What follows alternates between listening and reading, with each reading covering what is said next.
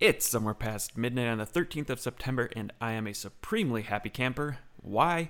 While I was researching and planning this wondrous ear tickling tidbit of audio nonsense, my Spartans were eking out a win against the Oregon Ducks. So, congratulations to the Michigan State football team. And while I'm in the mode of uh, some Spartan praise here, shout out to the hardworking students over at Impact 89 FM. That's the college station where I learned everything I know about mashing sound together in a semi enjoyable format.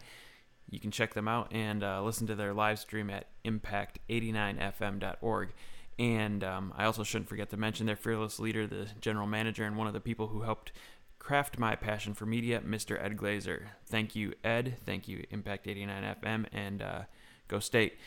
Today, we're going to talk about measuring up to expectations and then dive into three things, including Dan Rather, Donald Trump, and owned media versus rented space. This is episode three of Unraveled Ideas, the podcast. What proves to us is that people don't buy what you do, people buy why you do it. People don't buy what you do, they buy why you do it. Because I'm always about depth versus width. Depth versus width. So you communicate an idea in a way that resonates, change will happen, and you can change the world. So let's talk about how companies deliver against expectations. What I mean is, how well does a person or company deliver what they said they were going to deliver um, against what the customer expects them to deliver? So, three examples. The first is the Pebble Time Kickstarter, and in episode 2, I mentioned I still hadn't received the watch and said I'd talk about it later. Well, I still haven't received it, so I can't give a review, but I did get a shipping number. The second example is the Bibliotheca project that I backed as well over a year ago. And the third is uh, a plumber that I just hired to fix a bunch of stuff in my old house. So, Pebble announced uh, the new Time Watch, their Kickstarter campaign, and with their original watch, they had for a period of time the most backed in terms of dollars Kickstarter project, and that one had 68,000 backers. Then the Coolest Cooler beat them. Then the Pebble Time was launched, and it retook the number one spot with over 20 million dollars in funding and 78,000 backers. Here's the thing: it's two months late. I'm not kvetching much, but it does rub me the wrong way because the Pebble Time, it's not drastically different in terms of an industrial shift than the original. Uh, the order aren't magnitudes larger than their first Kickstarter. You're looking at 68,000 and 78,000 for the new one. And under the risk section, they basically stated that all the watches used in the photography and video were run off the production line. So I know Pebble ran the Kickstarter for more than more for publicity than they did anything else, um, like money, which irks me a touch. But the real thing here is the expectations that I had based on how it was presented compared to it being delivered, um, well, still to be delivered a couple months later.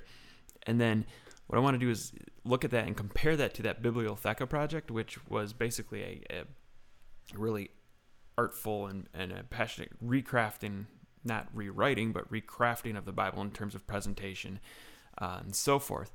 Am I mad? No. And it's a year late.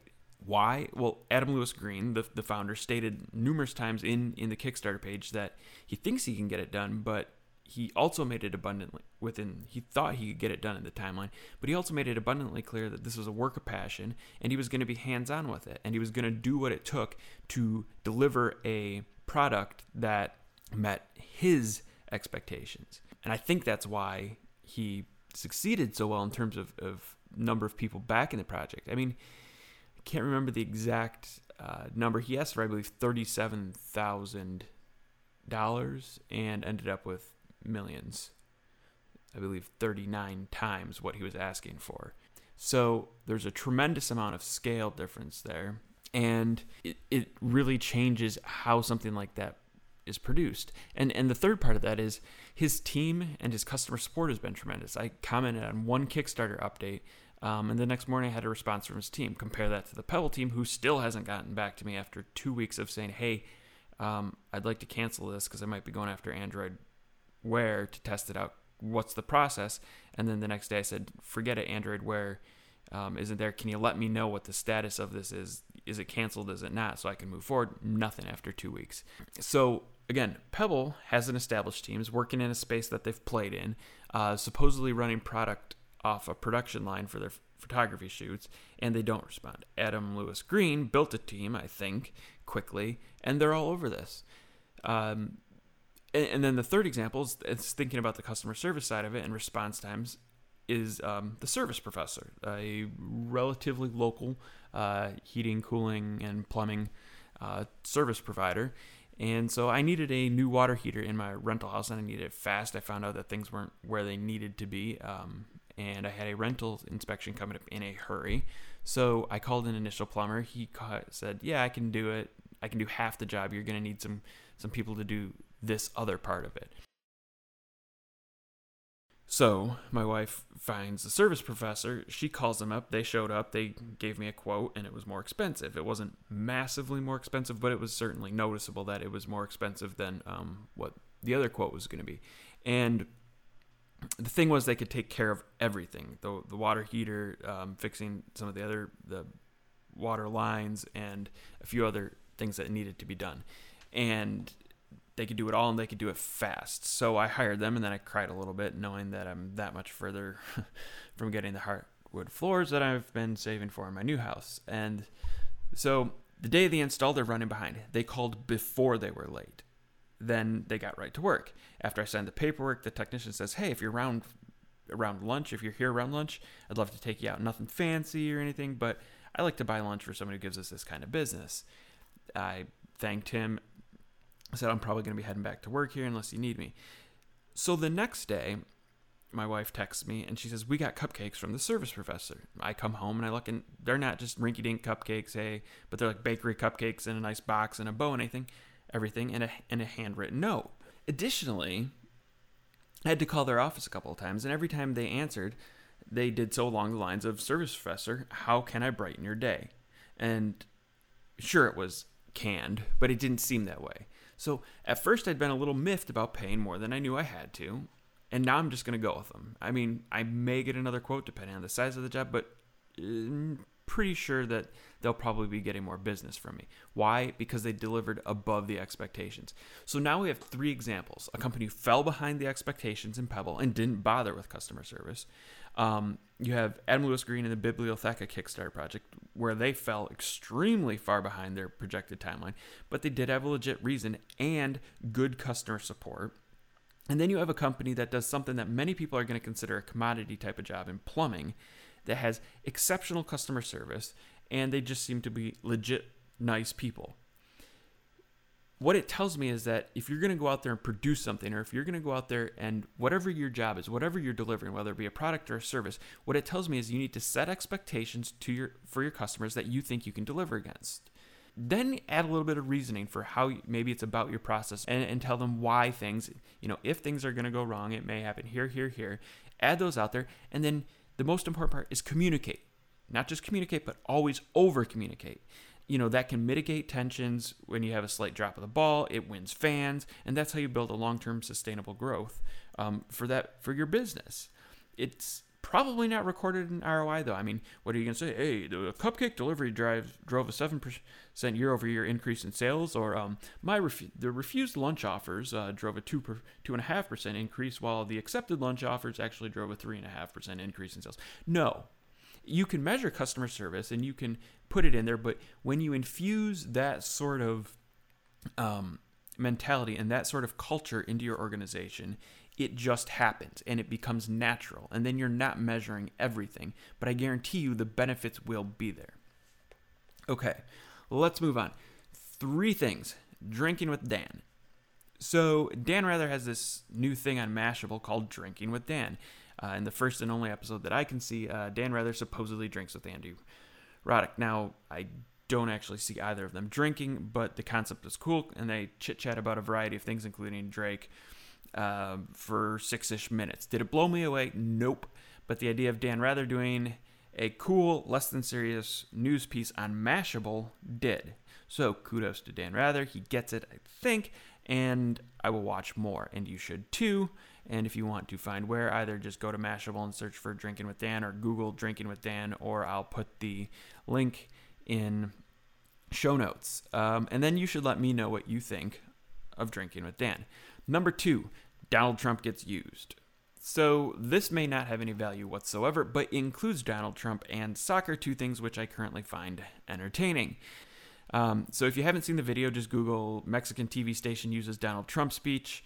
Um, the gist is that a Mexican TV station took a bunch of Donald Trump sound bites from his recent uh, campaign rallies and, and stops and uh, takes these sound bites that are about the downfall of America, because as you know, the Donald likes to talk about how much America loses and how he will make it win. So they take these sound bites and they relate it all to the American men's national team to hype up the, the soccer game. I thought it was brilliant, especially coming from a TV station in a country that uh, Trump has repeatedly verbally destroyed. Um, the thing you need to take from this is that what you say, it stays out there.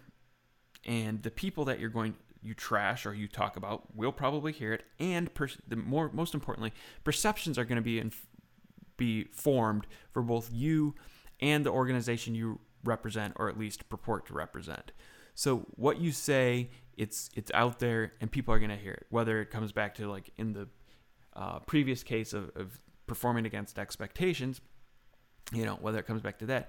When people start talking about kickstarter and saying well you said this or you said that it's out there and people can use it against you whether or not you want them to.